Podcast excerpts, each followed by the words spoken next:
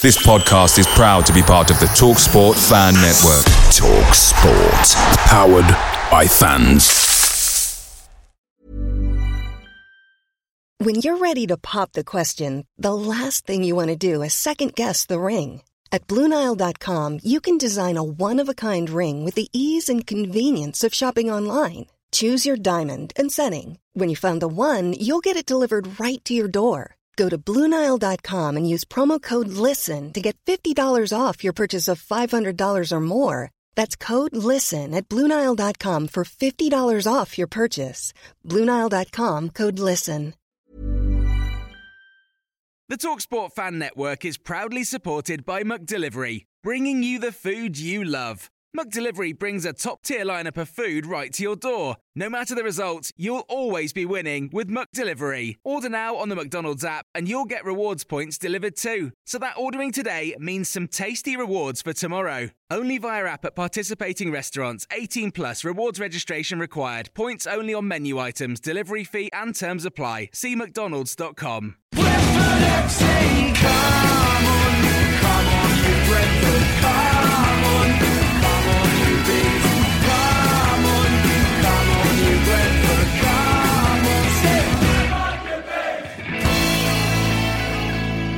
This is the Beesotted pride of West London podcast, and I'm coming to you from the Globe. To be quite honest with you, I mean, it's the middle of the week now, but I have not left the Globe since Saturday. I've been here all week so far because I've been absolutely potty for it because we came here after the game celebrating the win against Manchester United, and we haven't left. And it's been a continuous party, and we're going to carry on all week, and then we're going to go down to Fulham and uh, we're going to be completely wrecked by the time we get there. My name is Billy Grant, and I'm sitting here with my chums in the Globe, and it's nice to have a, as we talk about, we've been doing too many. Too many podcasts in the virtual joint, and it's nice to get into the proper joint as well. And if you listen to, I'm going to say this, we'll refer to this a little bit later. The post-match podcast, as well as you heard, the the back end of it was in the Globe here, and you can hear how happy and potty and mad people were after the game. It was absolutely hilarious. It was a brilliant, brilliant, brilliant vibe. So we thought, listen, we might as well stay here, chill out for a few days, and then come back and switch on the microphone and do the podcast. And I'm sitting here with my man, the Laney Man. Hello, mate. Oh, fancy seeing you in here.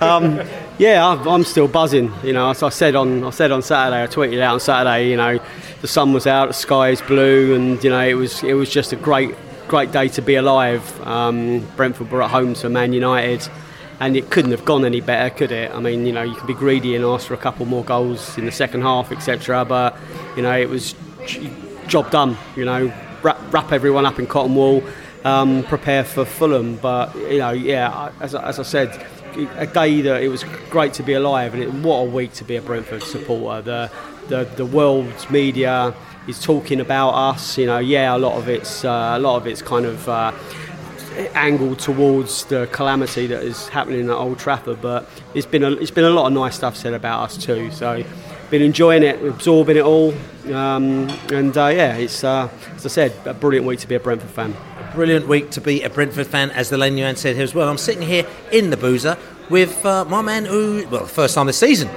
as well, because he did come to the Boozer last season. I do believe I'm probably making it up. Anyway, it doesn't matter if he didn't. But anyway, we've got the man, Holmes, Lewis Holmes in the house.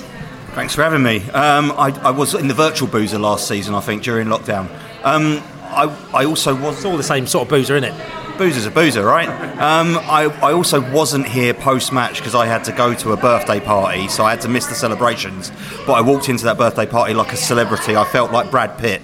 Every single person wanted to talk to me about the game that I'd just been at, the game that we just witnessed. I've never seen anything like it. Everybody was like, Brentford just beat Man United. And I had to talk about Brentford all night and it was brilliant. I loved every second of it. I bet you did as well. And you're talking about celebrations as well. Did you notice that they played Celebration by Kool and the Gang after the game, which is uh, that was taken off the playlist for a while, but I just think that they obviously thought, I'm not being funny, but this is a massive game. We just got to revamp the oldies, and uh, I was there singing along to the old celebration. Were you, Laney? Yeah, I did have a little sing song. It, uh, you know, I, I, said during the second half, I can't wait for you know, free from desire. So that was that was my that's what I was waiting for the you know the referee's whistle to go. I wish we didn't have to rush out so, quite so quickly. I wish the, the, the bar was open for a little bit after the games because we could have a proper party in there after some games. I'm not saying every game, but if we win, you should be able to have a pint perhaps and uh, enjoy it a little bit more. And they crank up, put, chuck a couple of old uh, old 90s disco tunes out. We could have a little dance around. Um, so um, you know, yeah, I, I, I just, but I guess everyone wants to just get back to the pub and get stuck in. And that's exactly what we did as well. And I, and I, did. I mean, I didn't notice actually because obviously uh, there was only one manager that um, that won on Saturday, wasn't there? I mean, there was two managers there. There was the the new manager, who everyone's lauding as the genius from Ajax, and then we had the other manager, who is the sort of the quiet one from Denmark. But there was only one winner, wasn't there? The Holmes. I mean, Thomas Frank nailed Ten Hag to the wall with his tactics. I thought it was absolutely spot on with how Brentford pressed Man United, how they got at them, how Eriksen wasn't allowed any space. It was just glorious to watch. It was it was like being in a dream world or like having a, a cheat on Football Manager or something. Just every single thing went right. He got it spot on. Build a statue already. That's, that's two weeks running. He's he's out he's out tactics Brendan Rodgers second half up at the King Power, and he's he's literally taught Ten Hag a lesson. And as you say, and as we were saying before the game, Bill, when we were down, you know down the strand on the green, just don't don't really get this kind of you know how they laud the, anyone that arrives at, at Man United. He's he's got he's, he's got to prove himself, you know, and. Uh, had to prove himself. I just, I, you know, he, and he didn't. I, I just, you know, anyway, as you said, Thomas Frank, what, what an absolute legend. What legend! And, and, and did you see? I mean, was there an interaction between Ten Hag and, and Thomas Frank after the game at all? Yes. Did you? There, there was an actual handshake, but it, it, it wasn't. One, they both let go quite quickly. You mean so, so Thomas shook his hand and then Ten Hag just let go and ran away. Is that what happened? No, it was. It looks. I think he said to. I think lip reading. He said to um, well, well played, or he said well done, or he had some manners. He he didn't try and um, arm wrestle him and uh, um, play silly little dancing games and run up and down the touchline like like Tuchel did um, to Conte, which was just embarrassing. Did, did, did he look him in the eye though, Laney? Yes, there was eye contact. And that's what's important. Um, saying that, it's funny because obviously we talk about the Tu- Tuchel and Conte, Chelsea, Tottenham. that's right, definite eye to eye contact. And uh, I think they're going to go up against a in a, in a DFA disciplinary because it's quite hilarious to see sort of two managers get red cards at the end of the game. Not be funny. You just have a proper fight. I mean, and, you know, I'm not. I'm not. But it's not. You don't. You don't want to. Well, you do want to see it actually. Um, um, if you're going to embarrass yourself like that, you and if, you might as well. You might as well just go for it. I mean, if you if you really dislike him and you want to, you really want to fight him, you might as well just do it. I mean, I know everyone's been talking about it, and it's not the Brentford game as such, but do you? I mean, Thomas Frank, he, he does wind our fans up because of his passion, you know. So you've seen him come over to the home end, whipping the crowd into a frenzy, like you know what I'm saying, and doing all these things, right? You know, which especially if the opposition team loses, they really hate that as well. Now, obviously, you must love that as a home fan, but would you hate it if you're the opposition fan? Of course you would. I think it's part of the game, right? Uh, That's what that's the manager's job is to get the tactics right and to win the game. But he, his job is also to sort of be a bit of a cheerleader for the fans and, and get them going a little bit. And so I think if an opposition fan did that, if say Jesse Marsch suddenly, you know, he went over to the Leeds fans in the corner and started giving it all that, it probably would wind you up as a home fan. Yeah, but it's part of the. Ga- You don't. What you don't do is lose your rag and start strictly come dancing down the touchline when it happens. Like it's it's part of the game. It's part of the fun. Surely. Yeah, and, and like I said to you, they, they've both got a, they, they, because they've got it, they've got a red card, they've got an FA disciplinary as well, which means probably they've got to sit in front of a panel, and uh, and, and, and, and the panel's got to sit down there and they're going to judge them and give them fines and all sorts of stuff. And the reason why I say that as well, and just very briefly, as I spoke to you, Laney, I had the sort of great pleasure of actually sitting in an FA disciplinary panel, on a disciplinary panel actually, an appeal panel yesterday. We were been at Grassroots Football Club, but I was appealing something, and it's gone all the way to this panel. And I tell you something, it is really weird. And like you're sitting inside this room, you've got three people who are sort of kind of judging you. They're cross-examining you like you're in court. You know, I, I mean. You know, so, you know, I could talk 10 to the dozen, but after like 15 minutes, I was sweating. We were in this panel for two and a half hours, like I'm saying. So under the grill for an hour and a half, and it was a really weird situation. And you actually get really nervous because you're sort of thinking, why are they asking me that? You know, are they, are they- do they know something that I don't know? Like, you know, saying, what, what, what is he saying? Like, you know, and I'm sort of sweating, and and you know, Darren was on the other end, sort of feeding me information as well. Another bees fan, like you know. So it's a kind of, it's quite a weird scenario, and I'm just wondering whether or not, like, you know, if Alan McCormack when he had that situation when he was yeah that time with the lions uh, lineswoman, and uh, did he have to sit in this room with these characters asking them all sorts of questions? So, Mr. McCormack, why did you say that? I mean, what, what do you think? Well, uh, he may, he may have answered why he said it, but I, am not sure he answered what he said truthfully because what I heard he said was quite bad. But but so Bill, you've been summoned before the FA and the Football League now. So we had to go to the Football League, didn't we, that time? Oh, oh God, yeah, we did have to go. Yeah, yeah. So basically, I've done the full, I've done the full Monty. All I, all I need to do is United Nations. Oh, the United Nations also. Let me, let me just do the non-league as well. Let me do the National League, and then I'll, I'll have done it all, wouldn't I? Panorama Bill, yeah. That's right, Panorama Bill, EPL, FPL, PFC. You know, all these kind of acronyms. Actually, we haven't got enough acronyms going on at Brentford, do we? No, we haven't. No, we need, we need some more. So anyway, look, there's a few things that are going on in and around Griffin Park. We lost a, we lost a player we lost the Fosu, and I know Fosu. There's a lot of love for the Fosu. He's got the Stoke City, who are not in Division Three anymore because that was about 25 or 30 years ago. But Stoke, um, uh, Fosu has gone to to well to, to Stoke City. Um, the medical is done today. He signed for them today. We wish him all the best. Um, bit of a strange one because he kind of left in a cloak of mystery, didn't he? He just disappeared. He just like even last season when we had a lot of players out and we were sort of crying out for bodies, Fosu rarely featured. So I don't know what was going on, and I don't want to speculate. But obviously there was a something more than we as fans know, and he was out of favour, not trying enough, not not doing what was asked of him. I'm not sure. I, I love the guy, absolutely love the guy. I thought he was great fun to watch. But um, yeah, good good luck at Stoke. It's the first time I said that know, ever. well, I think you're sort of saying it in general. Like you say, it to anyone that goes to Stoke. Actually, all, all, all, due respect to our Stoke chums out there as well. And like I said, no smoke without fire. And this smoke has been kind of going around for quite a few weeks now. But one of our sources, Stoke chums in the in the Hull area, reckon that Halil Dervisoglu it looks like he's almost on the way to signing with them now. Like, this is information that at the time of the podcast is going out is, hasn't been confirmed. But like I said to you, this has been flying around for a few weeks now, hasn't it?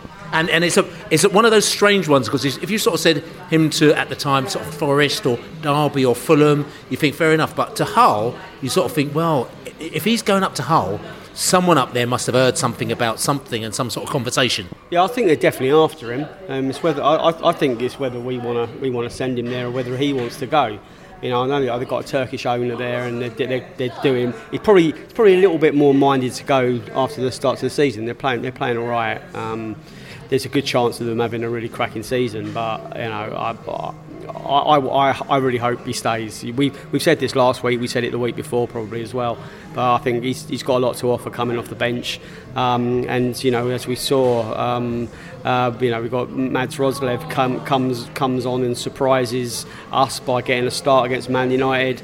You know, it's, it's not beyond the realms of possibility for, for Halil to come on in, in one or two games and just mix it up. We need to surprise some of the coaches and some of the some of the teams we play. And you know, we've got players that are more than capable of holding their own and contributing. And Halil's definitely one of them. Fosu's a strange one. You know, he's um, he's, he's, played a part in, in, our in our rise to the Prem. Um, and as you know, as the others have said, I wish him well. Yeah. And uh, I mean, again, I, and I, I, might have missed this as such. Like, and, and, forgive me if I've got this wrong, but I, I think in in the haze of the last couple of days because it has been a bit of a haze because after coming back from the Globe at well I didn't come back from the Globe because I've stayed here all the time actually to the haze but I'm sure that I saw a video of the Hull manager sort of drinking with the Hull fans and going around the Hull fans and they're going he's one of our own and that stuff I might be wrong and everything like that and maybe the Hull manager actually wants to get Halil down the pub with him so he can have a drinking partner yeah no that was that, that went a bit viral um, that was yeah whether it was staged or not but it's always good to see uh, so going drinking with the, with the, with the owner uh, I'm not sure about that, but probably yes.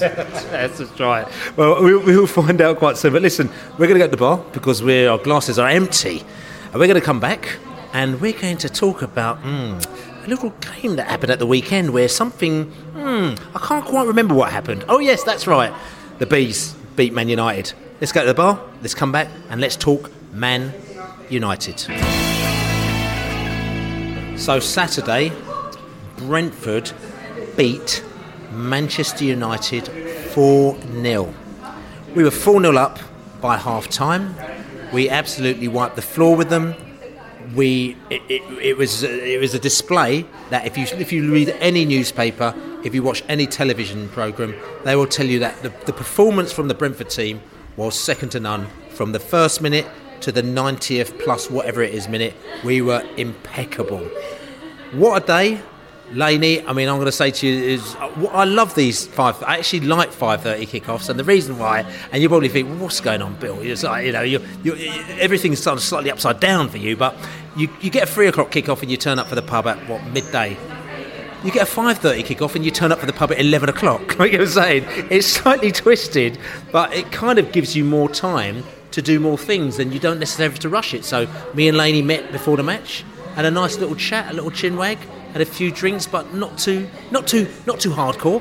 And we, we just shot the breeze, and it was a really lovely build-up to a, a, a great day, wasn't it?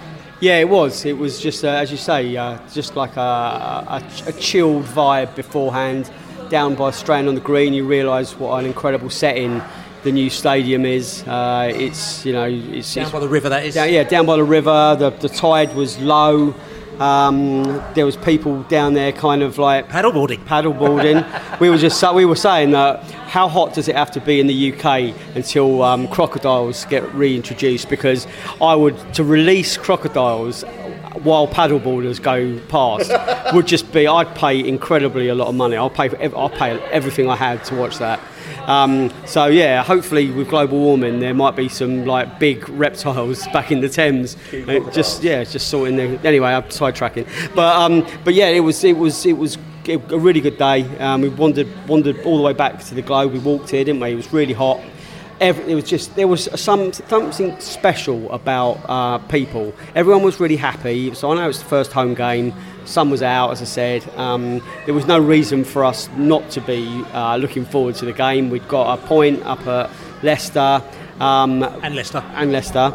And uh, there was every chance that we were going to beat Man United because of the start they'd had. You know, I don't think any of us took it for granted because we, we, we said the same last week. You know, when we went up to Old Trafford, we thought the end of last season that they were in similar disarray but they, they really turned up that night and they played well and they deservedly beat us 3 0.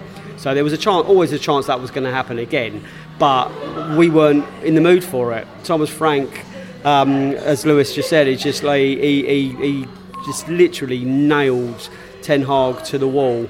Um, outthought him. The Brentford players outbattled their counterparts. Household names, you know, Cristiano Ronaldo played 90 minutes. You know, Christian Eriksen was out there.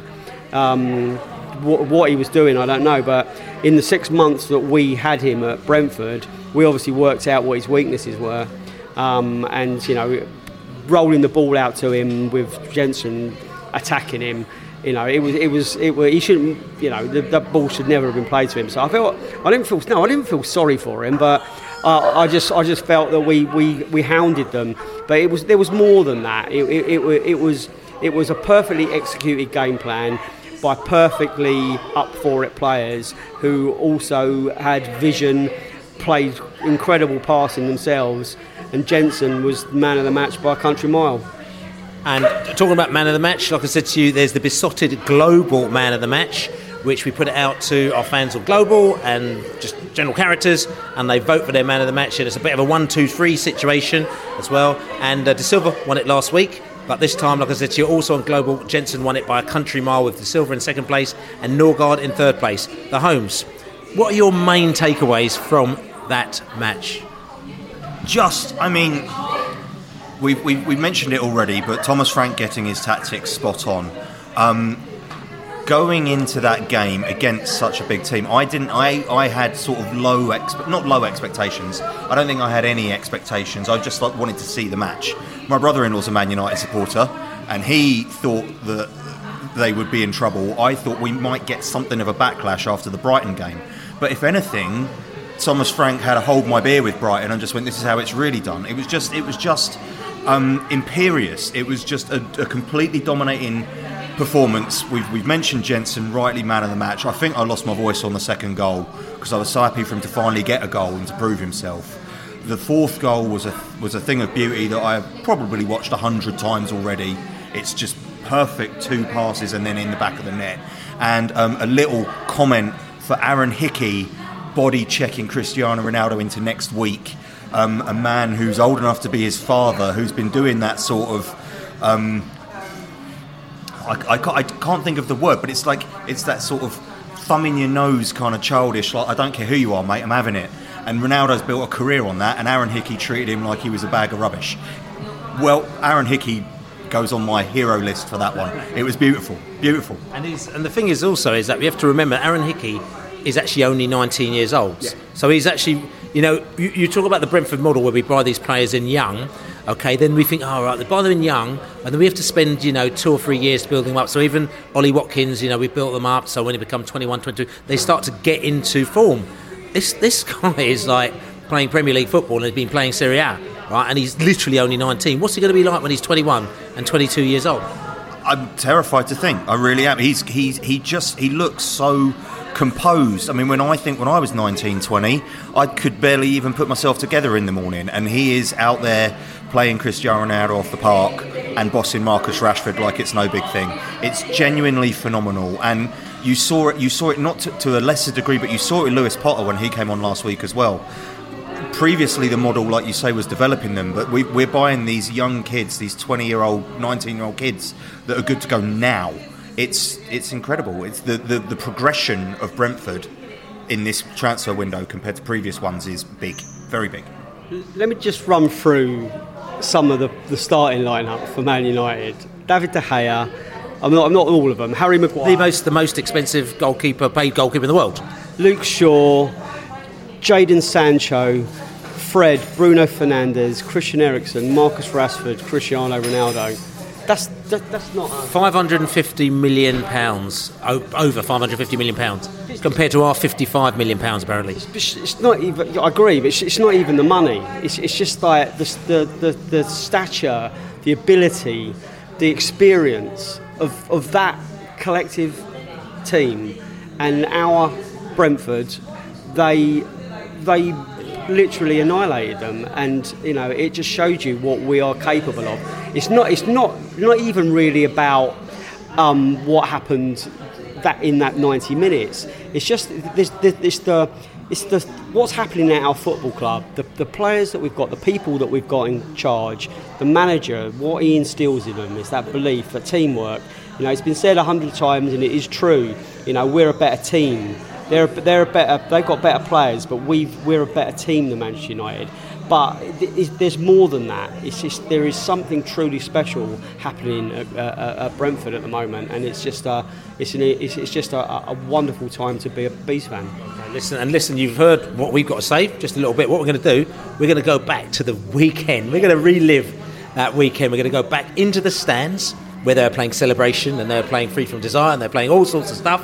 And we're going to come back to the pub here in the Globe and we're going to hear what the fans had to say straight after the final whistle in the stands and in the pub. Amazing, mate. 4 0. Disappointed we didn't beat Man U by more than 4 0. What a day. They had no idea what hit them. You know, go on about them being as poor as you like. We had to took them apart in the first half, controlled the second. Unbelievable. That was a wonderful, wonderful performance from Brentford today. You know, I mean, Manchester United, they're in deep doo-doo. They're, they really need to sort themselves out. But what it shows is if you have a, a if you have a manager, stroke head coach who believes in the team, you have teamwork, you have you have scope for individuals, but everybody plays for the team. You'll get the result that you want. Brentford were brilliant today. Roll on next week and Fulham. Can't wait for it. It was a game of the Spanish goalkeepers and the Danish midfielders.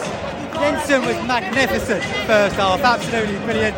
Made Eriksen look like nothing. Uh, Nørgaard was superb throughout the game as well. Really, really brilliant. Our midfield was brilliant. De Gea, we just scared him into uh, into making mistakes. Their defence was all over the place. Their midfield wasn't very good. They looked decent up front, you know, they looked very dangerous, but nothing compared to what we were doing. We were just hammered them. So, yeah, bees all the way. You dream about days like this. And now you see it, your can't, still can't believe it. Four. And we should have had more. Unbelievable, Billy. Man you woke up in the morning and thought, we're not particularly on form. What is the side we really don't want to play? And it's Brentford. Because they are just strong, they're fast, they're organised, all those things that man you on. And it's absolutely fantastic. Absolutely fantastic. He outplayed some of the most, you know, gifted players. When you outplay gifted players, you know your club is good. And that's what we did. Because we have shown that awful, lazy narrative that Christian Eriksen is a great player. I would have loved him to stay, but that awful, lazy narrative that he kept us up, and we've just shoved it back down everybody's throats that said that today, and shown what a brilliant team with brilliant players we have, even without him. And the apprentice is better than the teacher. Jensen, what what a guy. That ball for what was it, the fourth goal was just outrageous. He should be locked away for that. We're a team.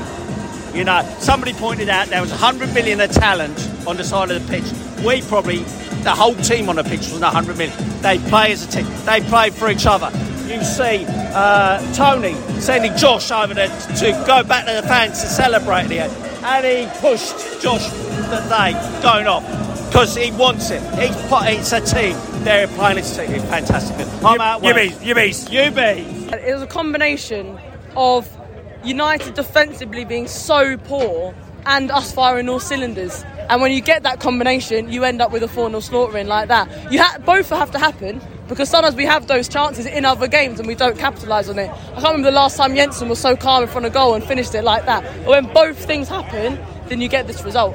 Unbelievable, unbelievable, wasn't it? You still think I'm dreaming, but we were good today. I mean, they, they were bad, weren't they? They were poor. They, did, they were just going side, side, side, side. When we got it, we were going forward. We just beat Man United 4 0. I couldn't be any happier.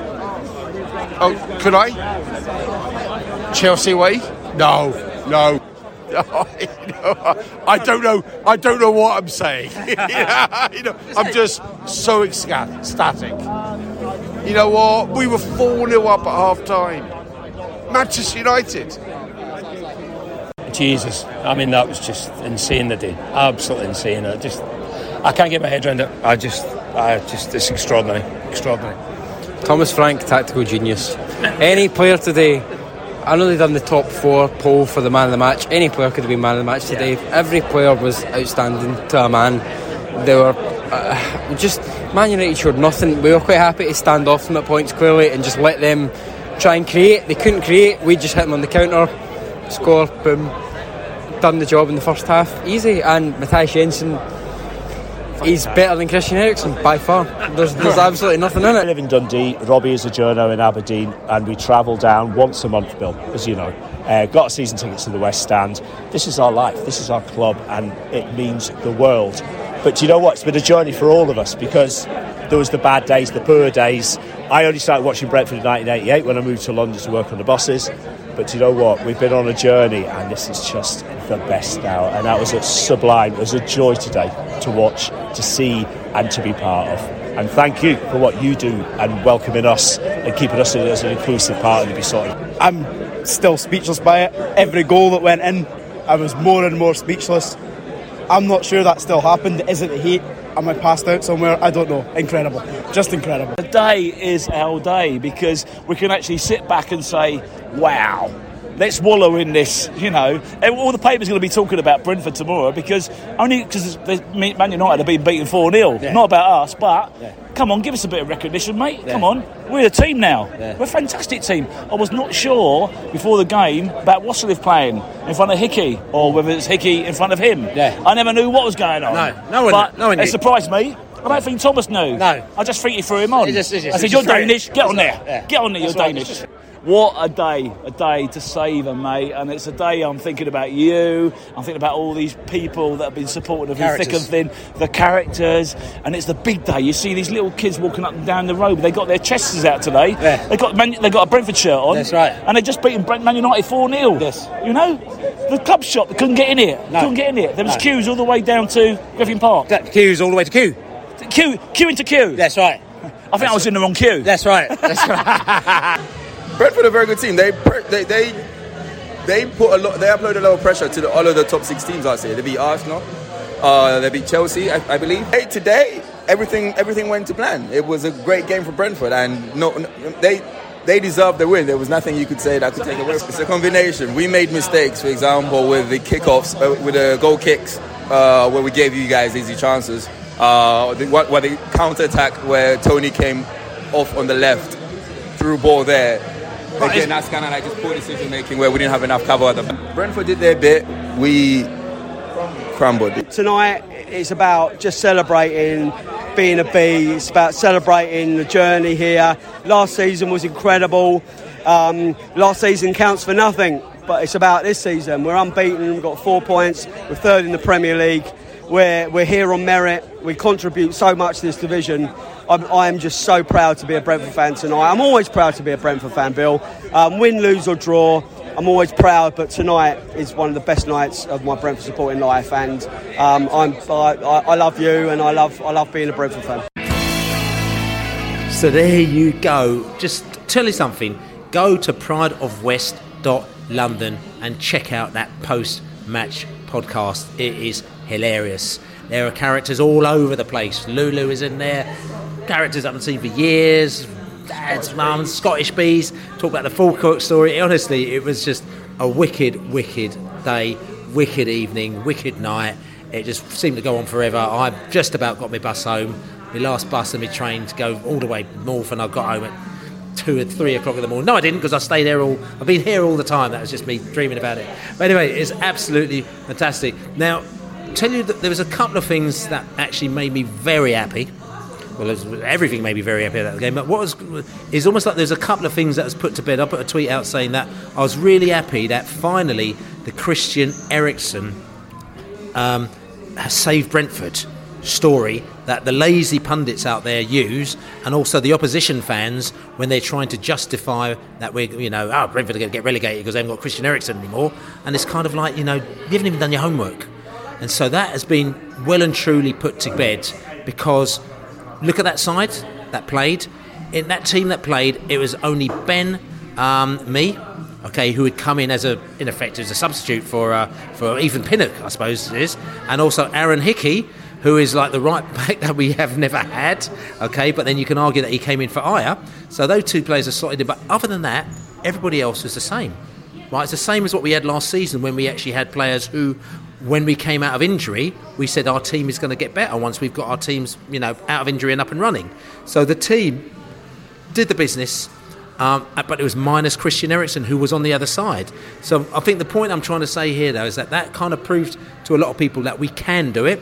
What a few people did, and again, I spoke to one journalist. I'm not going to mention his name. He's cool. He's a good mate of mine as well, you know. And then his immediate thing was, "Oh, it's Man United," and I'm thinking, I mean, what, what? So, so beforehand, you slate Brentford off and you say all these things about them, but then when we do something which is really good, instead of giving us credit, you sort of say, "Well, it's only Man United," right?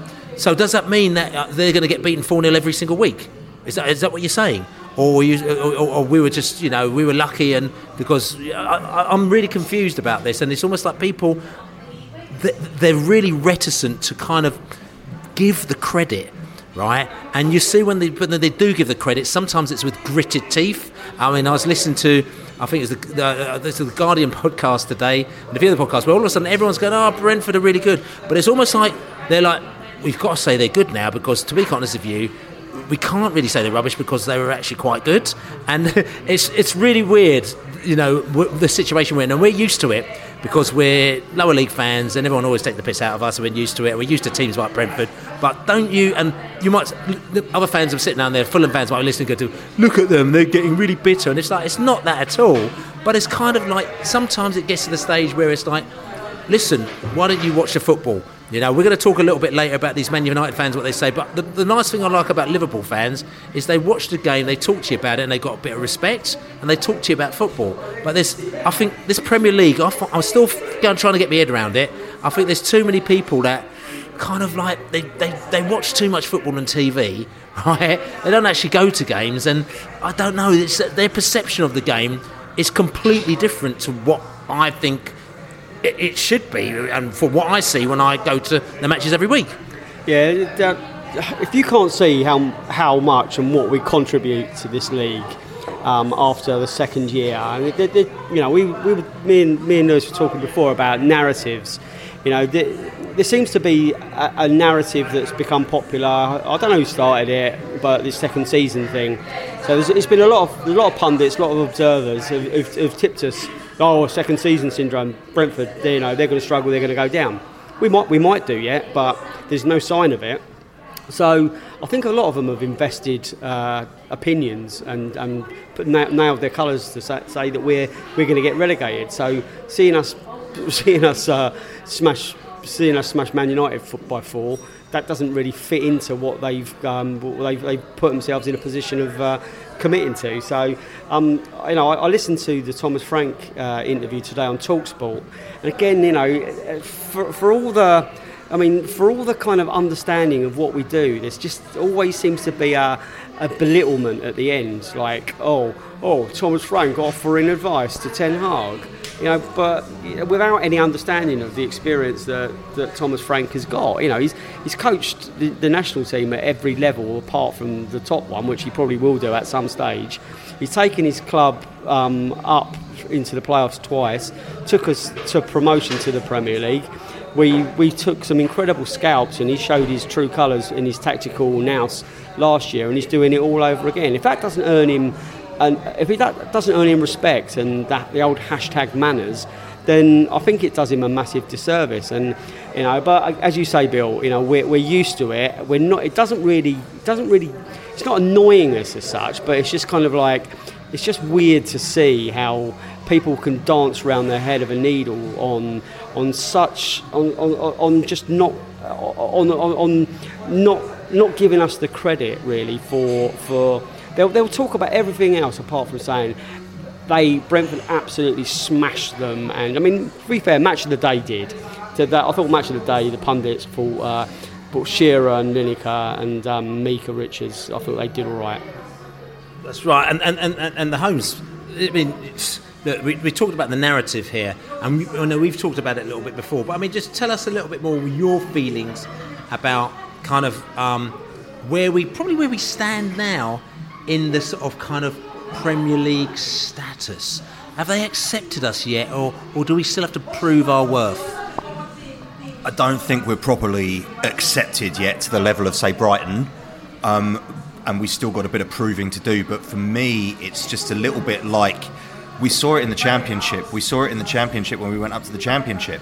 A lot of people were like, "Well, it's only you know Sunderland who you beat, and everyone knows they're on their downers." And then within a couple of seasons, Borough, Middlesbrough, who were previously a bogey side, were getting put to the sword regularly.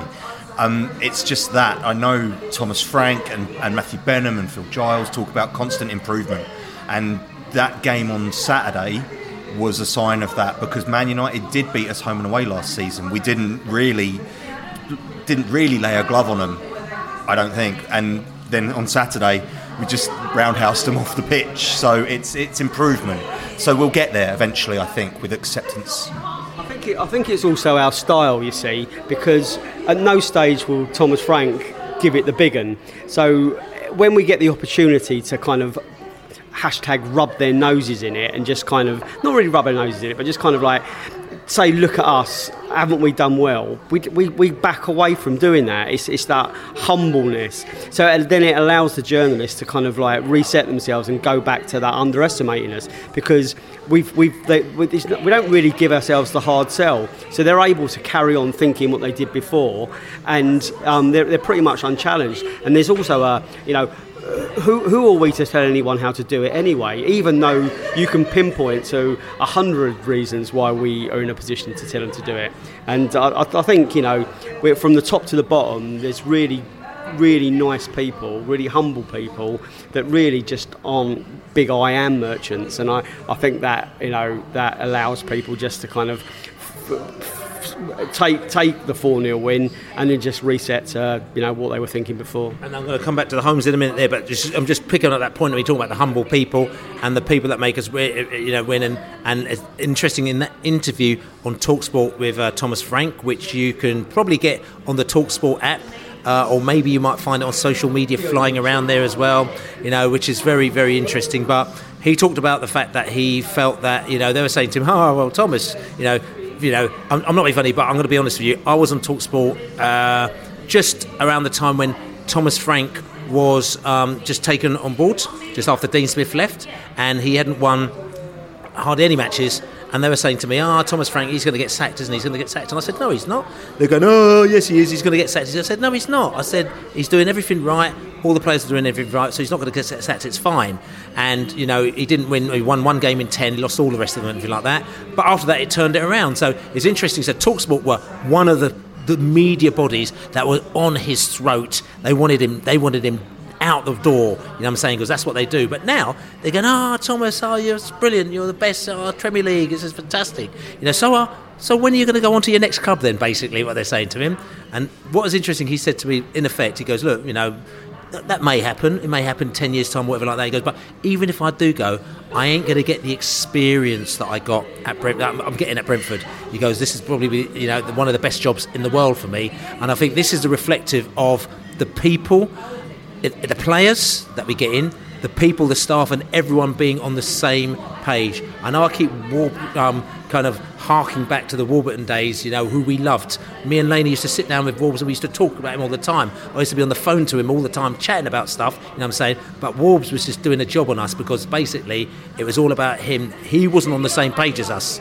He was on the same page as us when he was there for a little bit of while because he wanted to get us on board, but he really was on the same page as Brentford fans, and that's why Warbs ended up leaving.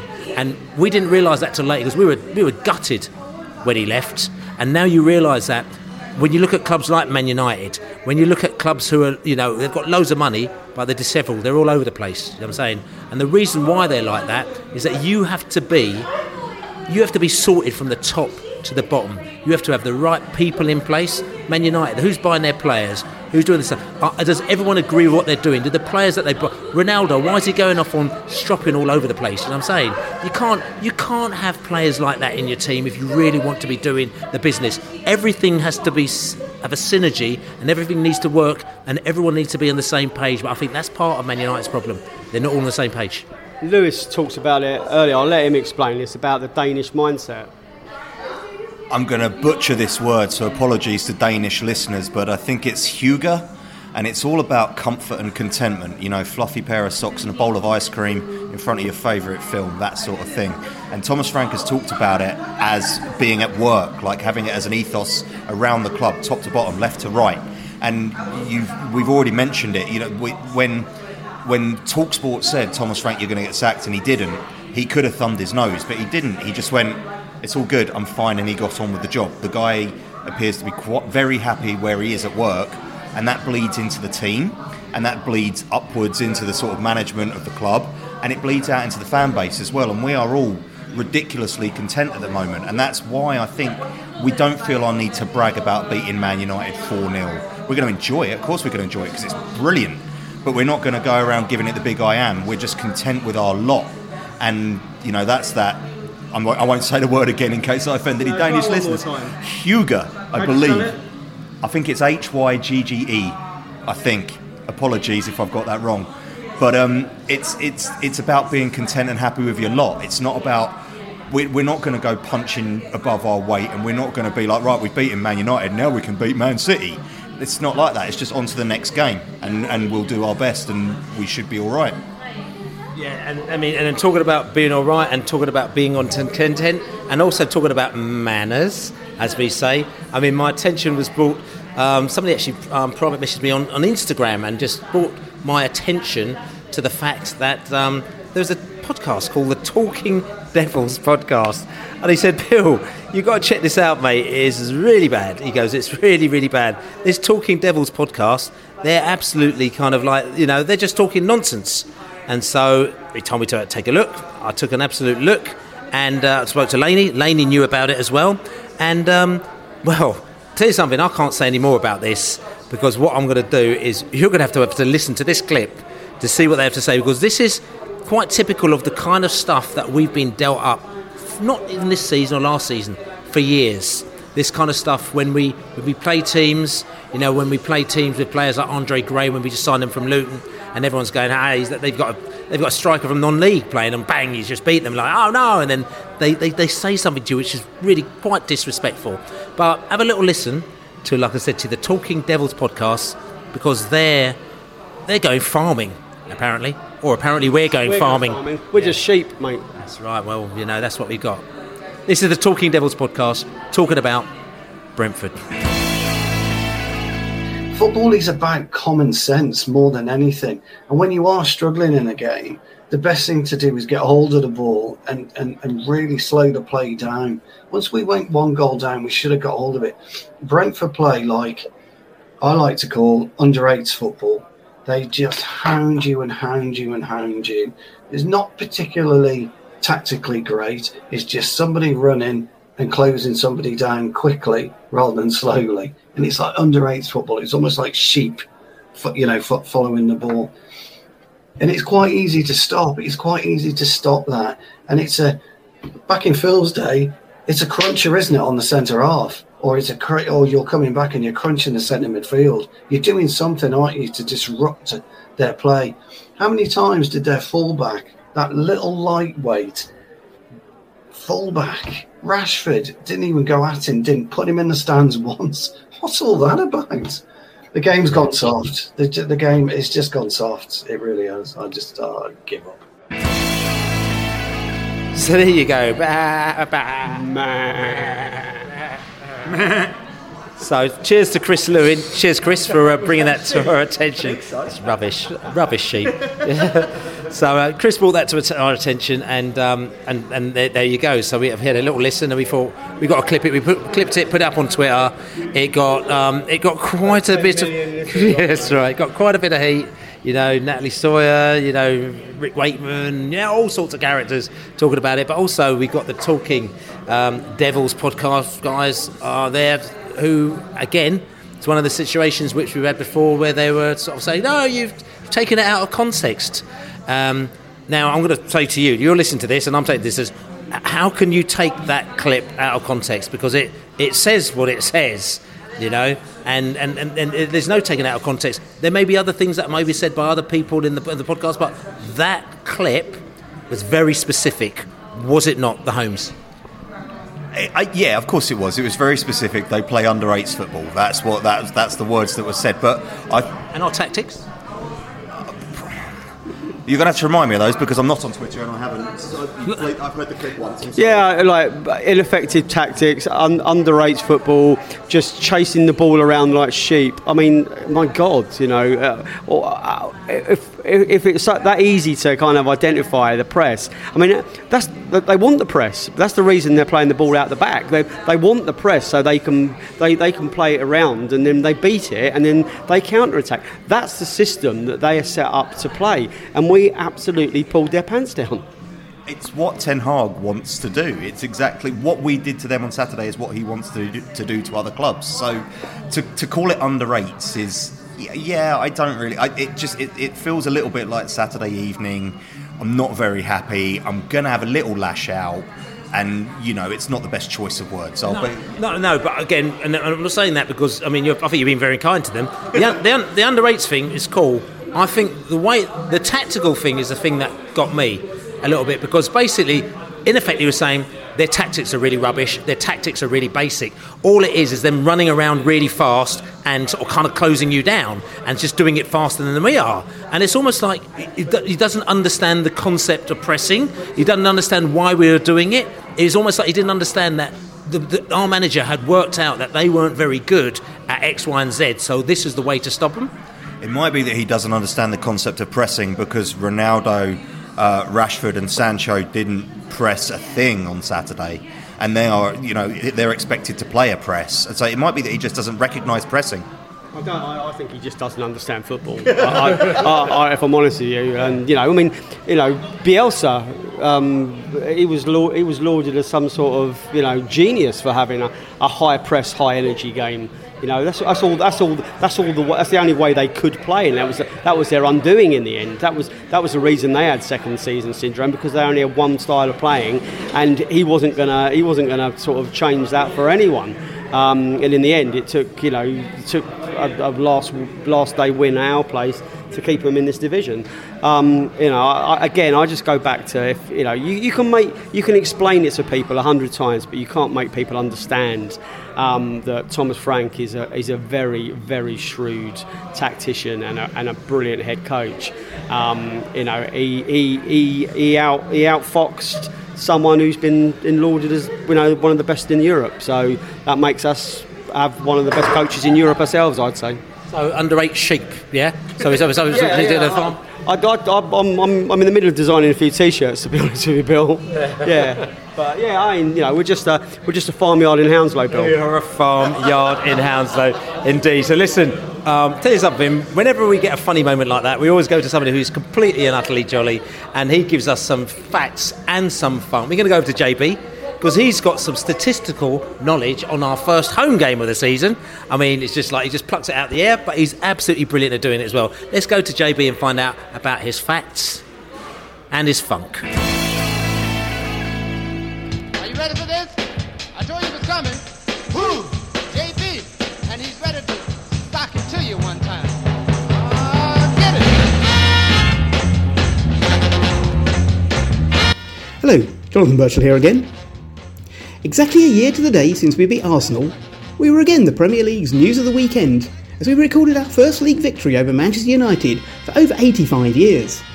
Another record of the Harry Curtis era falling to this Thomas Frank side. Josh Dasilva carried on where he left off at Leicester and scored for the second successive game. The first player to score in the opening two league fixtures of a season since Ollie Watkins in 2018. Four first half goals was a significant change from last season, where we failed to score in the first 45 minutes in 14 of our 19 home games, and managed a total of just six goals in the other five. In our previous 95 league seasons, there have been only 25 matches where we've gone into the break having scored at least four goals. So roughly happens once every four to five seasons. Only twice before in our league history have we been 4 0 up at half time and finished with that same scoreline. The first was against Brighton in the season's opening home game in 1926, and the second was in a match where it was described as it's raining goals at Griffin Park in 1992, as we went on our way to promotion to the second tier, coincidentally against next Saturday's opponent, Fulham.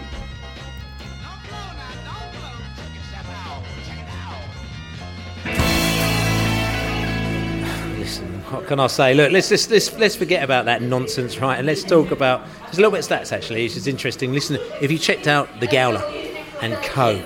Bees Breakdown, as they call themselves, they've written another little article. It's on beesotted.com as well. Uh, the Holmes has written an article on beesotted.com as well. You should go check it out as well. I thought I'd mention it. He's on the podcast here as well. He's written an article good, the morning, yeah, yeah, yeah, the morning after the day before, the day before, after the morning after, whatever it is. That's right, which is all good. So he's written that. But I'm coming back to the Gowler and he's done that. And he's done this little, he loves his little breakdowns where he's just talking about the key moments within the game, you know, and what happens within these key moments. And he talked very much in his article, like what they talked in the match of the day, how they were like gushing.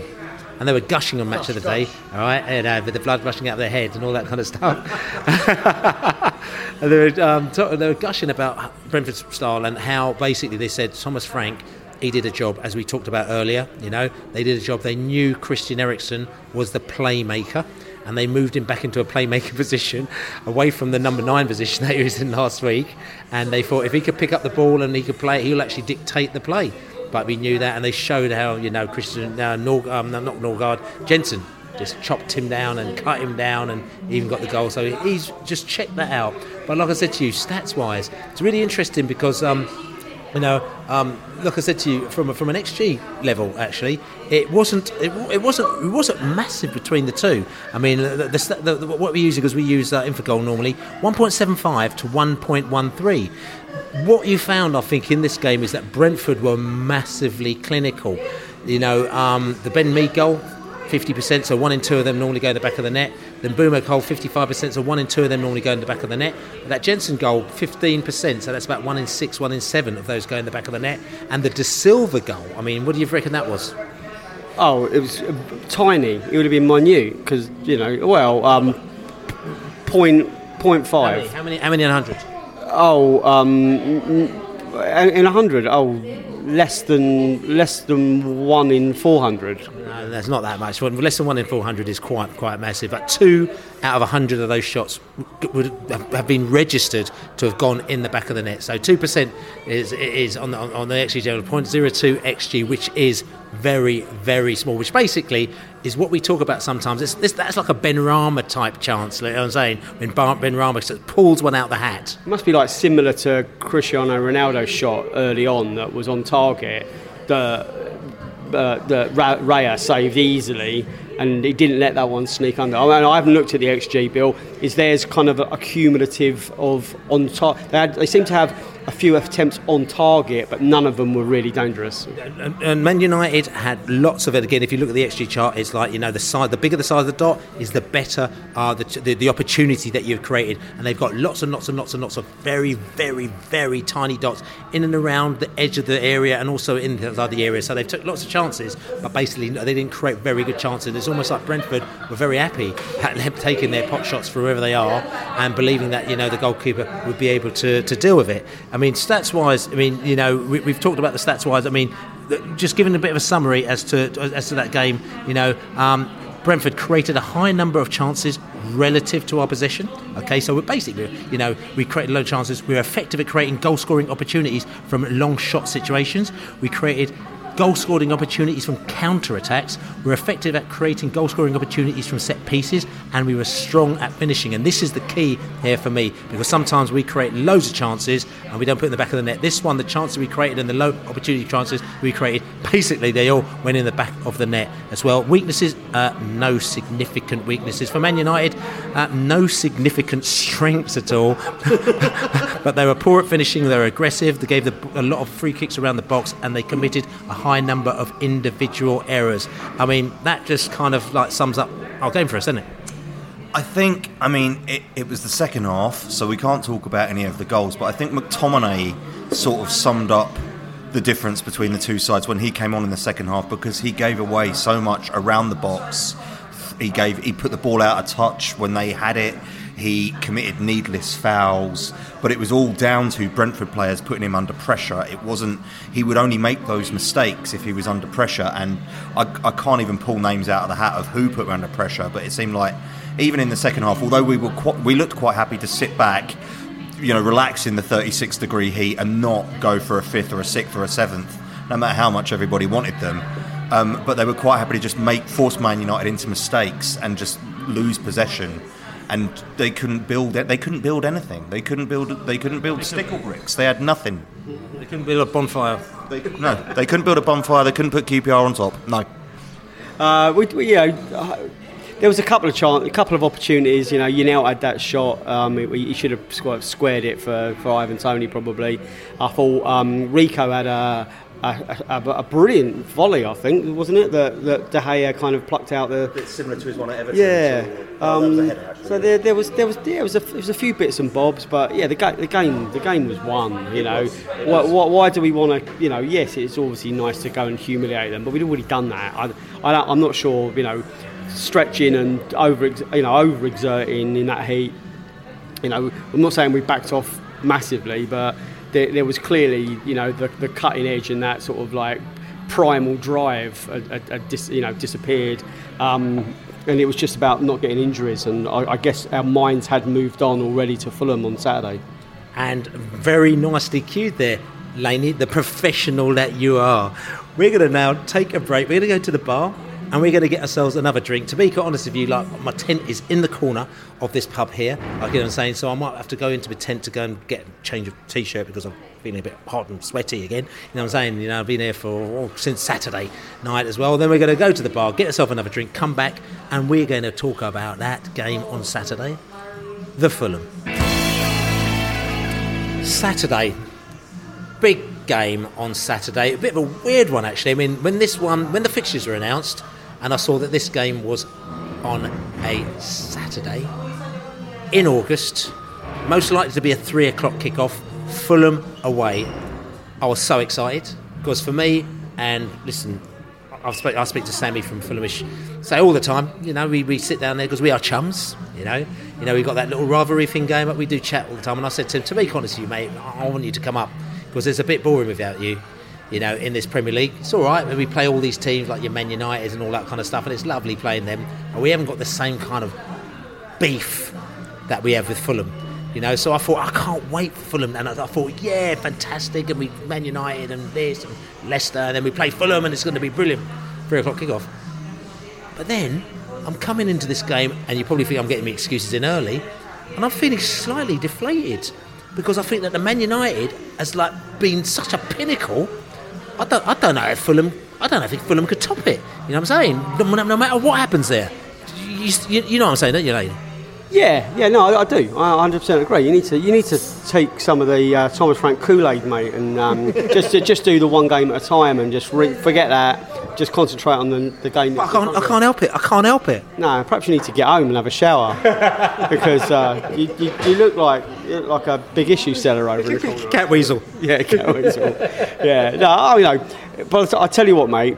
However you feel at the moment, by the time Friday night comes and you wake up on Saturday morning, you'll be bang up for it. There's absolutely no way you won't be. So I go home on Friday night and I get up on Saturday morning. Yeah. You also maybe think about going home tonight. To be honest with you, um, and uh, yeah, uh, it, it's a it's a brilliant fixture to have in the Premier League.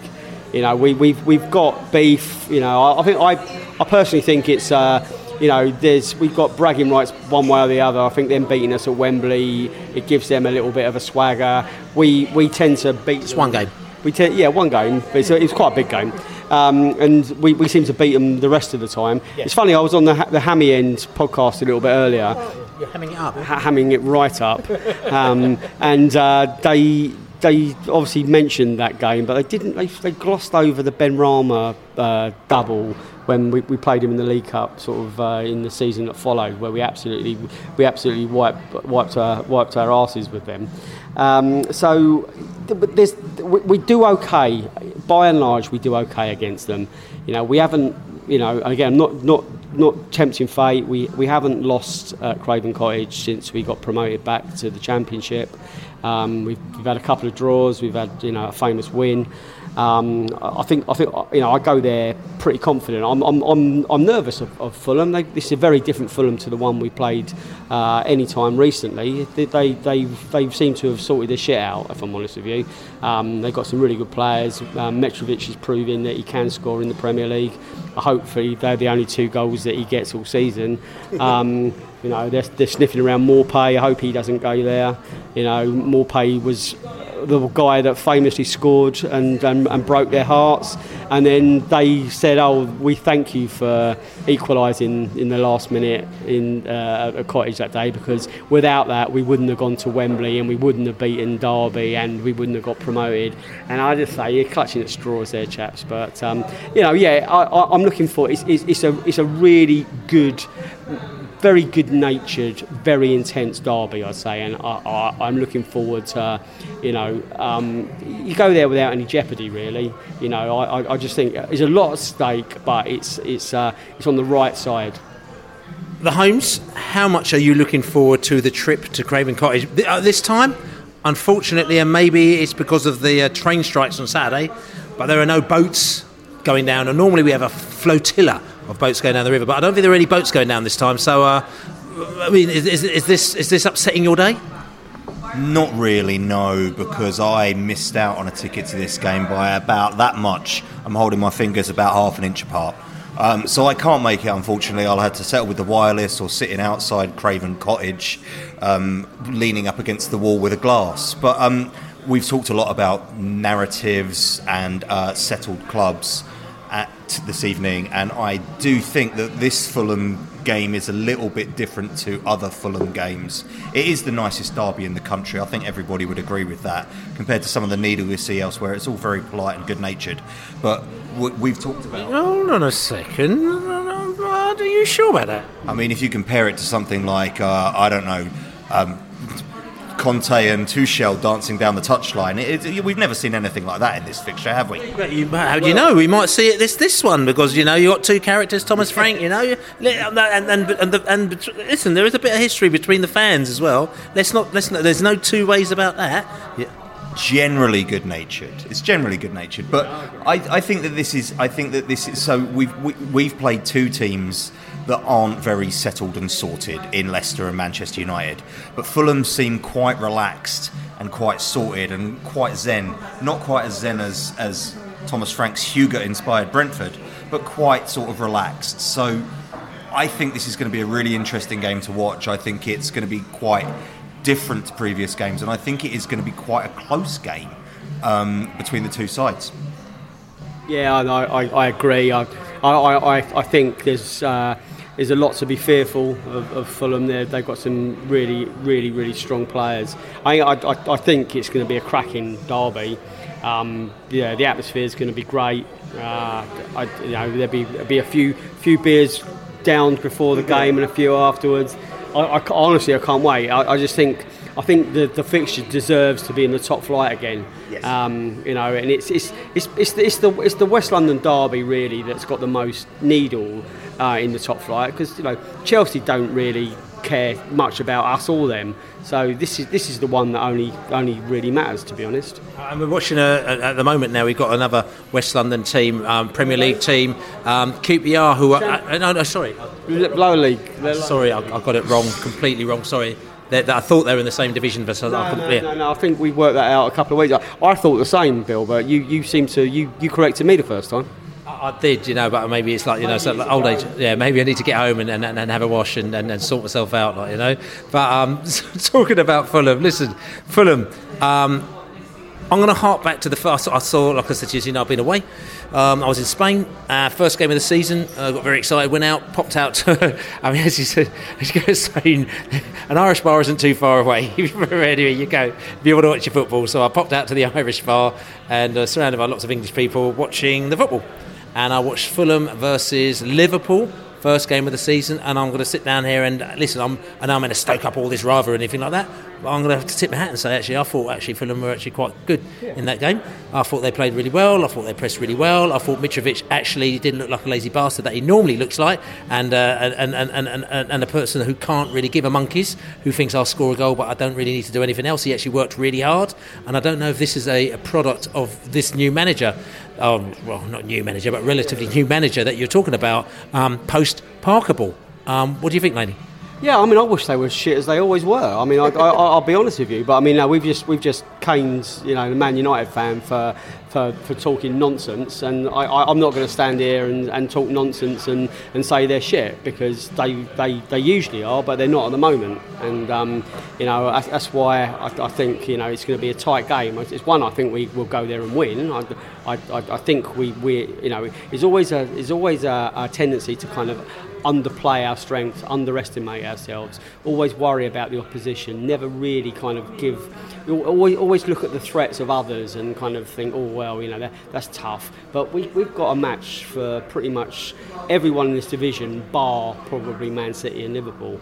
I think we've shown that. Arsenal is going to be a toughie in a few weeks, but you know we, we, we, we know I, I think we'll be up for that as well. I, we, we've got a really really good team, and we've got players to come in you know, Damsgaard, will we see something of him?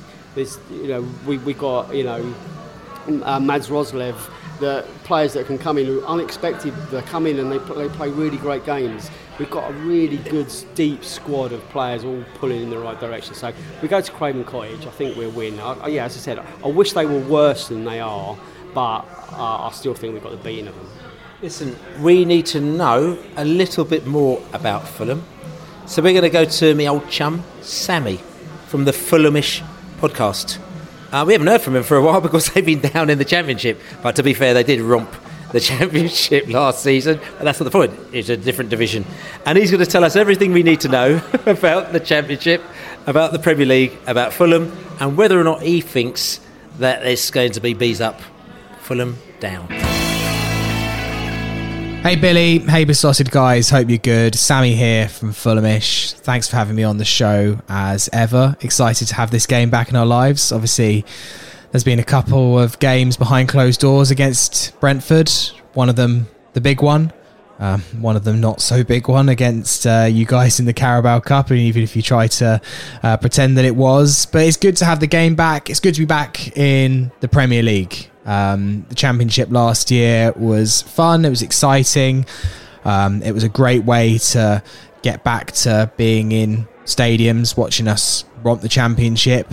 Um, in the end, we didn't get a, an extraordinary amount of points, 90, but by all intenses, I think that Fulham took their foot off the gas at the end. Probably could have got 100 if they'd have been a little bit more professional about it. Um, but score 106 goals for Mitrovic to score as many goals as he did, yeah, I think it just showed that Fulham's manager and players were just a level above the quality uh, in that league. It was a poor championship season, you could probably argue. Um, I think you can see that by the caliber of that Bournemouth squad that came up, the caliber of the Forest squad that came up, that it's not quite the championship that it used to, but still, you can only beat what's in front of you, and Fulham did that brilliantly. Um, and it was definitely uh, an enjoyable season. I think a season that the fans all needed really to get back on side and, and fall back in love with the club. Will this season be any different? I'm not 100% sure. Uh, obviously, we're expected to go down because we're a promoted team, and that is a rite of passage now. I think it's going to be very, very difficult. Uh, we've been thrown a few curveballs. Losing Fabio Carvalho was. Uh, a big blow, one that we knew was coming. We knew he'd moved to Liverpool. He was such an integral part of our squad. And then, since then, Harry Wilson picking up an injury uh, is not good. He was such a massive player for us last season. And then, for us to get Manor Solomon, our brand new signing from Shakhtar Donetsk, our tricky winger that I think we expected to be a big attacking force for us this season to be injured until at least the World Cup is such a massive blow. So we're looking light in the attacking areas. We might bring in a player like Willian to, to cover the gap until the World Cup, but it's not ideal. Um, and really, Mitrovic is our main attacking threat up front now. Players like Neeskens Kebano and Decordova Reid will try and fill the gap, but they're clearly not quite as good. So that's been a big blow for us. And uh, the defence has been a, a, big problem, but I think we've reinforced well there. We've got the old guard of Tosin Adarabioyo and Tim Ream, um, plus some new players like Bernd Leno and Issa Diop, both of whom I think are excellent signings. So I think we're looking all right now in defence. Midfield is strong as well. We've made a great signing in João Palhinha. Um, I think he's going to be uh, a monster in this league, and I think he already early signs are that uh, you can see him getting a big transfer in a few years. He he feels like a wonderful player at this level. Um, you asked about Scott Parker and the questions that you asked me, Billy. Um, I think this is a very, very different style of football that we play under Marco Silva. Much more front foot, much more attacking. Parker looked to stifle games and nick them, which is exactly what happened in that game against you guys at Wembley. He played it perfectly, didn't he? He, he stifled Brentford's attack, didn't give you any kind of space, and hoped that some, a moment of magic would win the game, and, and, that's ultimately what happened. Silva is very much he likes to get games by the scruff of the neck, early doors, likes to attack um, big in the first 15 minutes. I imagine that's what we'll see on Saturday. Is Silva go for it and try and get an early goal, try and play up to the crowd, which will be up for it. And once we take the lead, then we can kind of contain the game, play it at our pace. That's that's the way that Silva uh, likes to do it. I think obviously we can't attack quite as freely as we did in the championship. Um, we've effectively replaced um, an attacker for a defender in midfield now, so we now have a double midfield pivot but that's because the Premier League is a, is a higher standard, and you could afford to have that extra attacker in the Championship. And now um, we're going to have to, you know, win games by a much more narrow margin. Um, last year we we looked to score as many as we could. We obviously scored seven. Uh, twice we scored, uh, no, sorry, three times uh, we scored six goals twice. Um, obviously, I don't think that's going to happen this season, but we'll still look to, to get goals and and finish games off. We're not a team that will ever just look to get one and, and contain unless we absolutely have to in the dying minutes. Silva's teams will always want to score more and more and more goals. Um, you asked about that game at Wembley. Um, and I know that Brentford fans say that they weren't that disappointed. I think that had that game been in front of fans, it would have been the game of all time. It still felt important to us, though. And I know Brentford fans will play it down. And, and I think the foot position that I've always had with that match, it was a must not lose we just couldn't afford to lose it to you guys. I think had that happened, I think that it would have been a a shift in the power balance it, it, between between ourselves. And look, yes, you've gone on to get Premier League promotion. Since then, we obviously got relegated to the Championship. Things evened themselves out. That game wasn't as important in the in the landscape as it felt at the time, but I think that it really did matter to us just not to lose it, and it's it's one that we just I just didn't really want to give those bragging rights to you, and and you can say Brentford fans that you didn't think it was important or that you.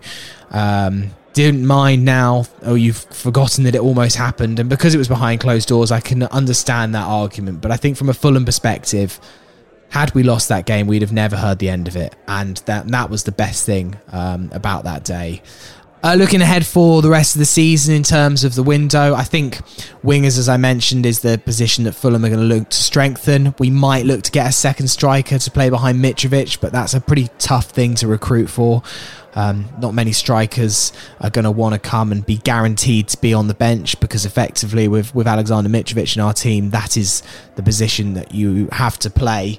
If you are an out and out striker, you will be second choice behind Alexander Mitrovic. Our entire team is built around him, and, and Silva loves him. So we'll try and recruit that position. I imagine we'll find someone uh, to just be on the bench, and, and, and we just need attacking options off the bench. You saw against Wolves that we wanted to change the game. The game was nil nil. We tried to look at ways that we could maybe go on, take the impetus, and get the three points. And really, we didn't have anyone to be able to do that. And you looked at Wolves; they were able to make bring three multi-million pound players off the bench. We currently just don't have that, mostly because of injuries, um, but also because we just don't have all the depth that we need right now. And we lost a couple of uh, big players over the summer, like Fabio Carvalho. Um, as for Brentford, look, you had a brilliant win against Man United. Obviously, um, we all saw that, and I'd be lying if I said I'm not a little bit um, nervous about the performance that you put in. It wasn't just Man United being bad. Um, you got your tactics spot on. You pressed Man United to death. You didn't give them a moment's peace, and um, you executed it brilliantly, and also there were some really classy finishes. Um, that fourth goal, the way that uh, Mbeumo takes that fantastic pass from Toney and rolls it past David De Gea is, is a brilliant finish, and and Ivan Toney and and Bryan Mbeumo in form is something to be uh, extremely worried about. So I think they're the two players um, who you know I would. Especially if you get someone like Ivan Toney or Bryan Mbeumo running against a slow Tim Ream, um, if you can manage to break through the midfield and, and, be running straight against us in a foot race, that's obviously one that Ivan Toney's going to win uh, every time. So you've got plenty of good players all across the pitch. Um, it's going to be a really, really difficult game. I'm hopeful that Fulham can get the first win, but I think it's going to be really tight and narrow. Um, I think that we've been playing well in the first two games without getting that win. Obviously, we should have won against Wolves if we'd have scored the penalty. We played fantastically in the game against Liverpool. Arguably could have won. Um, just a couple of moments of individual brilliance really um, got Liverpool back into that game. So I've got to be confident. I'm going to say Fulham to win it 2 1. Uh, I know our record against you guys at Craven Cottage is, is very poor to say say the least, but I'm, I'm hopeful that we can uh, break the curse a little bit. And uh, Billy, with your little bees up, Fulham down question mark at the end, you can sod off, mate. Fulham are staying up. I think you guys will stay up too, if I'm being totally honest. But I think this is the time where Fulham break the curse and uh, uh, bees up, Fulham up. That's what I'm saying. I'm going for 2 1. I'm going for us both to survive. Billy, Dave, whoever's else is on the pod, enjoy the game, but not too much. Maybe see if you're a pint afterwards. Come on, you whites. So there you have it. Fulham fans, of course, they're happy. They had a good season last season. You know, uh, again, you know, the, the feedback that I had, and again, this is not a disrespect to Fulham. This is just the feedback that I had, is that the division wasn't as strong as it has been in years in the championship. We weren't in it. Yeah. Upsetting the apple cart and basically like creating lots of possession and loads of chances and not scoring any goals. Yeah, the under eights team had gone. Sheep United, you know. So, uh, but no, so that's what I heard. That division wasn't as strong last season. So, you know, Huddersfield fans I've been speaking to, even Bournemouth fans, they were saying it's not as strong, but it's what you do. You get up, and then it's what you do in this next division. Forest has taken one route where they basically pick and mix themselves right up, and they've you know literally they put their end into the into the into the pot, and they're buying and picking out another player every other minute. You know what I'm saying? And throwing millions of pounds into the into the bag. You know, Fulham have taken a slightly different approach that they did uh, a couple of years ago when they spent 150 million or something like that, and uh, it, literally they scored about two goals, and uh, and and and Bournemouth. Well, we'll see how it goes with Bournemouth. I, I just I, I'm not convinced myself with Bournemouth, but we will see.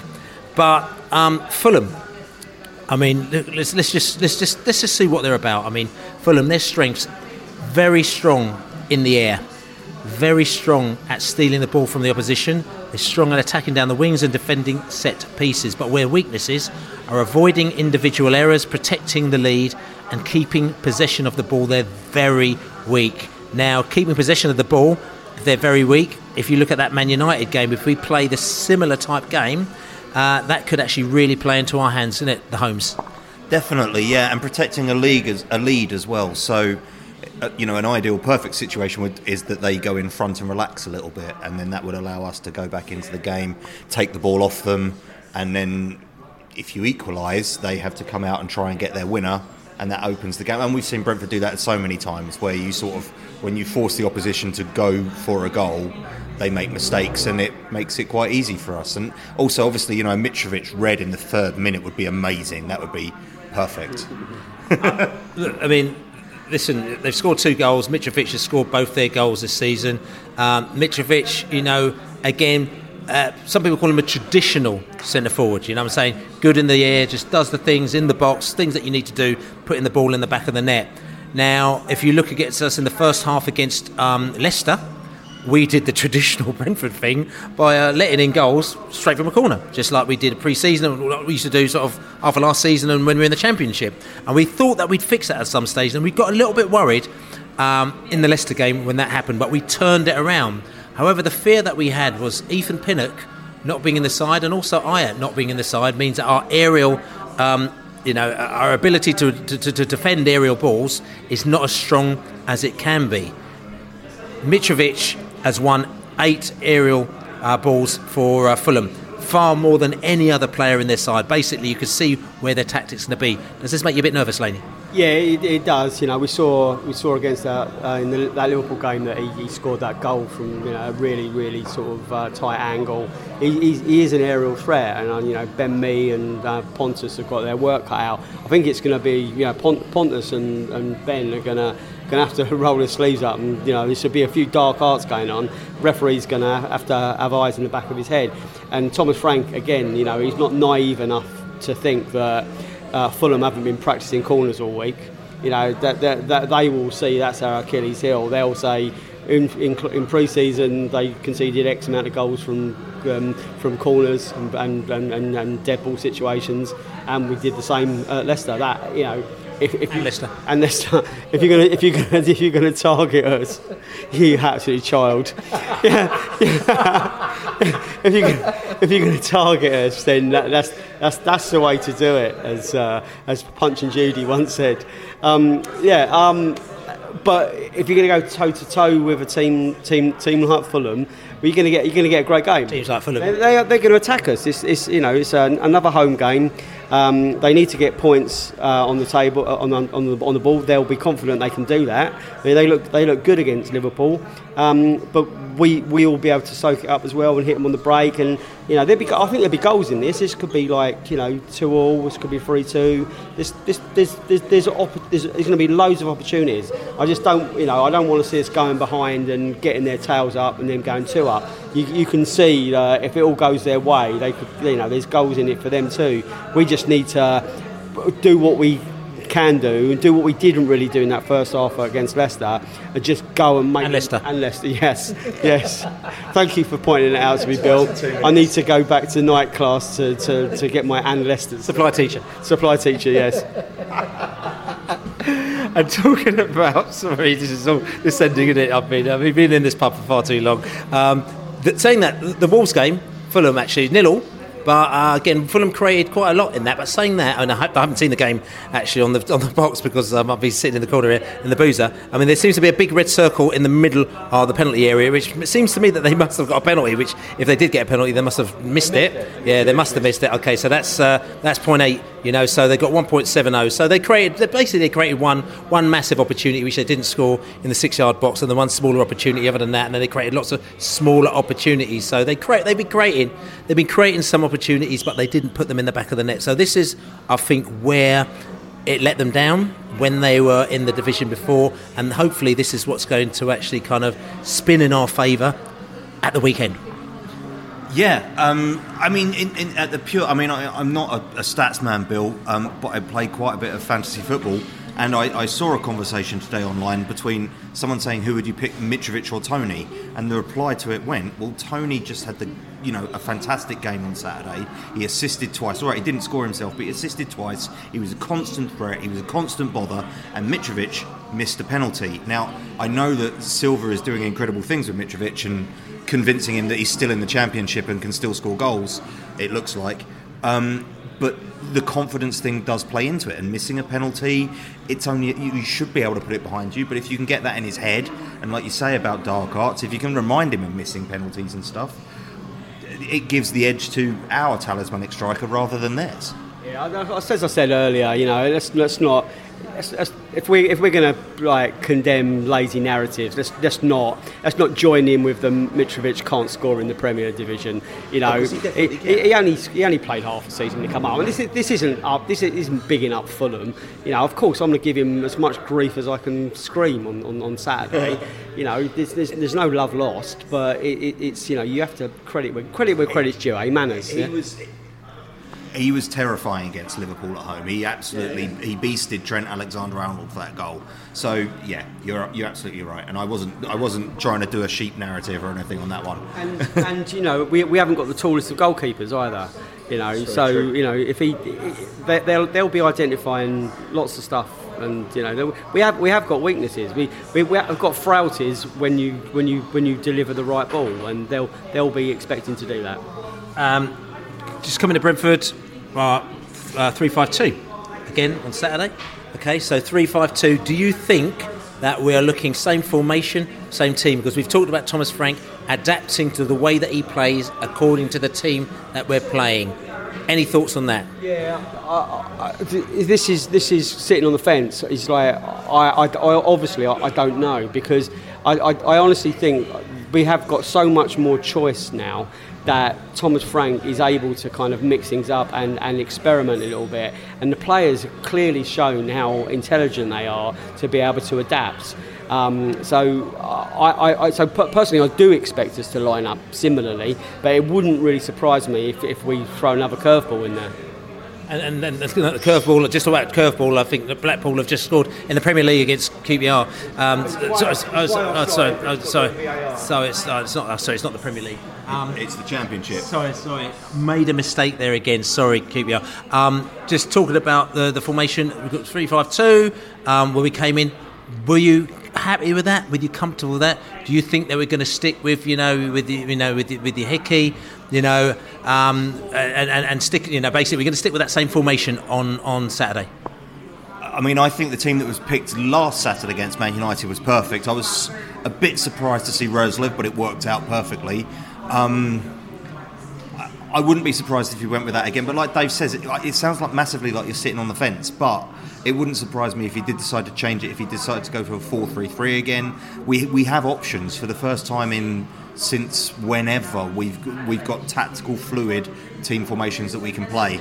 I I think I'd like to see the same team that played on Saturday. I think that that starting lineup deserves the reward of playing again because they were so good, they were so brilliant. But I wouldn't be surprised because we're away if Frank was a little bit more pragmatic. And I mean, and how would we deal with the aerial assault that we're going to be dealt with? Which is the best formation? Were the best players? You know what I'm saying? The best the best way to deal with Mitrovic is maybe to put Toney on him. Toney's good in the air. Like, you know, Ben Mee's not big. Pontus is quite tall. But Ben Mee, I, I, I don't think is that. I, I, I- this came up when he bodied um, Martinez for the third goal, but he's not that tall.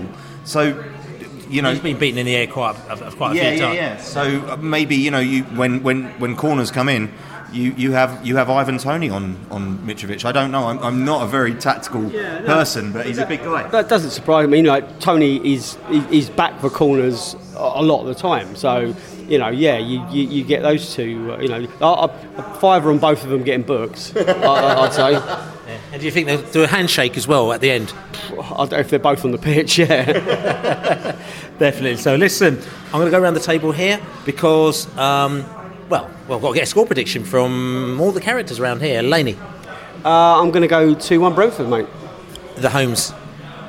I hate predicting, but I might go for a 3 1 because there'll be a last minute mess up, a bit of a Dallas in the last minute, but not quite such a flattering scoreline.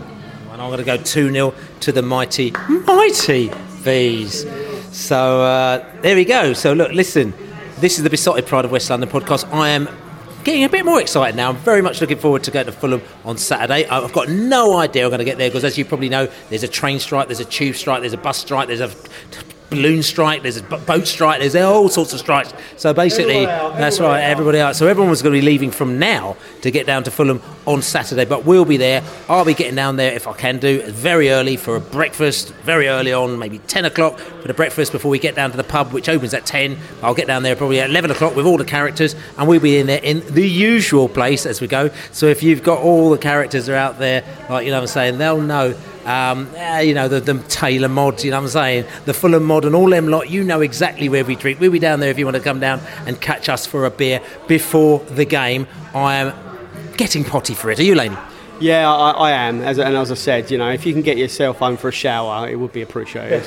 right. So don't forget, like I said to you, check out Beesotted Global. It's our little social network community, beesotted.com forward slash global if you want to go and support Beesotted and go on there. And there's lots of, starting to get a bit of activity going on there as well, which is all good. Also, if they want to buy us a beer, beesotted.com forward slash beer. Thank you very much to all the people that supported us and bought us beers. We're going to give you a shout out after the Fulham not, game. Not, enough, not enough beer bought last week, I'd say. Uh, so it's all right. Listen, everyone's just cool. Everyone's all good on the beer front as well. And I tell you something. Virtual joint, smirtual joint. It's been wicked actually doing a podcast back in the pub, live in the pub at the Globe. Been taking really, really good care of us. We had a bit of tucker. We had lots of beers as well. Like I said to you, some new staff here as well. We're very, very friendly. And uh, I think Paul, I mean, I think he shot off home quickly because QPR are playing and they're not doing particularly well. But anyway, I know, Paul, you pretend to be a Brentford fan, but we love you. Anyway, but listen, great booze at the bar. No, Lewis, you, you, you, you've been coming down here a bit, haven't you? Um, I've bimbled around the four corners, but yeah, I've been here for years. It's the best pub in Brentford. Indeed. So anyway, listen, Wicked Globe, we will see you back here for the next home game. But like I said to you, Fulham on Saturday. Looking forward to that. But other than that, like I said, don't forget to subscribe to us on all good podcast channels and write us a review on iTunes and all these other places because apparently it goes up the charts and it makes us feel very happy when we hear that. But anyway, it's the end of this podcast. I'm very excited. Playing Fulham. We're going to meet up with some Fulham chums. We're going to sing. We're going to take the place over. It's going to be very sunny. We're going to have a bit of laugh. We're going to learn. We're going to do face. We're going to Come on, you bees. Come on, on, you bees. Down the river. Down the You.